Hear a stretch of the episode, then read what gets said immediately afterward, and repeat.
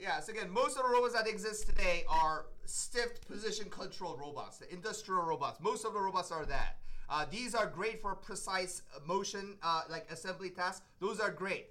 However, when we want to have robots living and working next to humans, we need to have something more safer. Thus, we need to have compliant joints, and also for especially for uh, uh application where it require uh, where it goes through a lot of impact or uh, contact, then we need these kind of biological characteristic uh, actuators. Now, for the general public, I often use the term biological, uh, you know, artificial muscles, but uh, that could be a little bit misleading. These are not really biology based or chemical based. Uh, basically, uh, these are proprioceptive actuators. As you all probably know, uh, Professor Sang-bae Kim from MIT really started this revolution with the MIT Cheetah robot.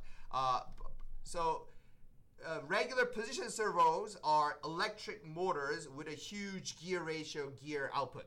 Uh, so motors are really fast but very weak in torque. What we need is we need to slow it down and increase the torque. Thus, we have these huge gearboxes or harmonic drives that like two 200 to 1, 301 gear ratio that will up the torque and lower the speed. And that's great for position control.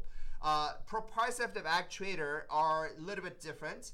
Uh, we now have these higher torque motors. We call that pancake motors that has really high diameters.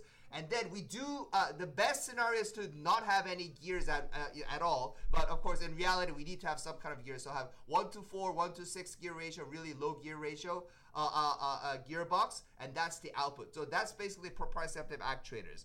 Now the advantage is because the gear ratio is so small, it's back drivable, which means that conventional servo motors, if you turn off the power, it doesn't move. It's stiff, right? So you cannot really do a, a torque control, a, a sense of torque from the, the, the motor side.